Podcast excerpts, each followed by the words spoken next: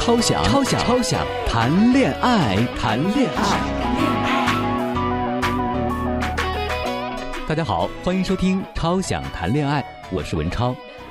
今天呢，我想给那些正在出轨或者是即将出轨的男人讲一个故事，来自于安徒生童话。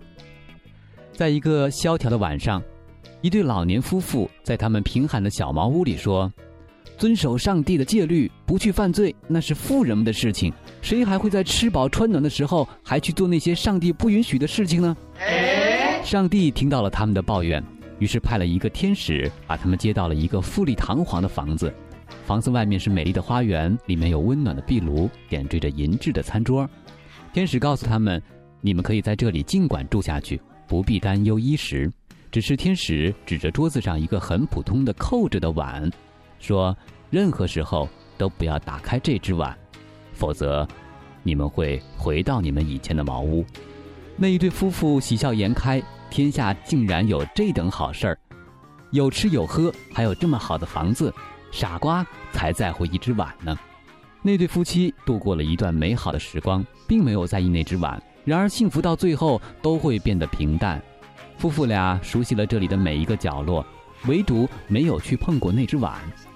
和刚开始不一样的是，他们开始对那只碗产生了好奇，开始猜测那只碗里究竟扣着什么呢？终于有一天，那个老头受不了了，大喊：“不行！我再不打开那只碗，我就要疯了！上帝既然给了我们这么多，还在乎这只破碗吗？”于是，他打开了那只碗，然而碗里空空的，什么也没有。这时，天使又出现了，对他们说：“你们有了曾经渴望的荣华富贵，却还是放不下一只普通的碗，可见贪婪和贫富是没有什么关系的。回到你们自己的家去，赎你们自己的罪吧。”其实，出轨、外遇，就是那只扣着的碗。人在担心衣食住行的时候，一般不会去想它。可是，当有了安稳的生活，就会温饱思淫欲了。如果你有了外遇的体验，激情过后，应该懂得，其实不过如此而已。打开它以后，结果非但什么也没得到，反而失去了自己往日所拥有的幸福生活，甚至还会招来一身的麻烦。如果不幸你是打开这只碗的人，你是有外遇的人，当你发现那只碗是空的，将换来的。是深深的失望和痛悔，失去的是内心往日的平静和安然。当你感到痛苦时，自己的痛苦就自己背着吧，千万不要为了释放自己的失望和罪恶感，就对你的伴侣一吐为快。你不应该让一个无辜的人和你一起承担自己犯下的罪过。如果你打开那只碗之后就后悔了，也就是说你出轨之后有了悔意，你能做的。是在以后的岁月里，好好的去爱对方，把一生最好的东西给对方，这就是最好的赎罪了。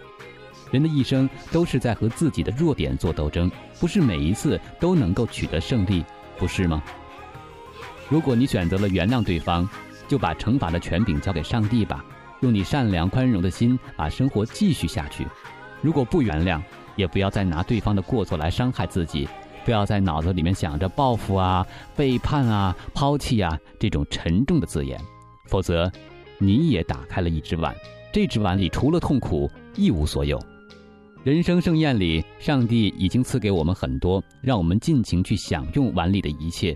碗里盛满了诸如一见钟情、忠贞不渝、夫妻恩爱、事业兴旺、儿女健康这些美味佳肴。只要你努力，就会得到一切。在人生的这只扣着的碗里，不仅有外遇，还有赌博、钱财、吸毒等等。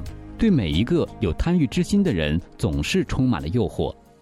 如果你能从这打开一只碗的教训中，能够学会克制自己对名、对利、对情当中过多的贪心和欲望，不触动类似被扣着的碗，将是人生之大幸。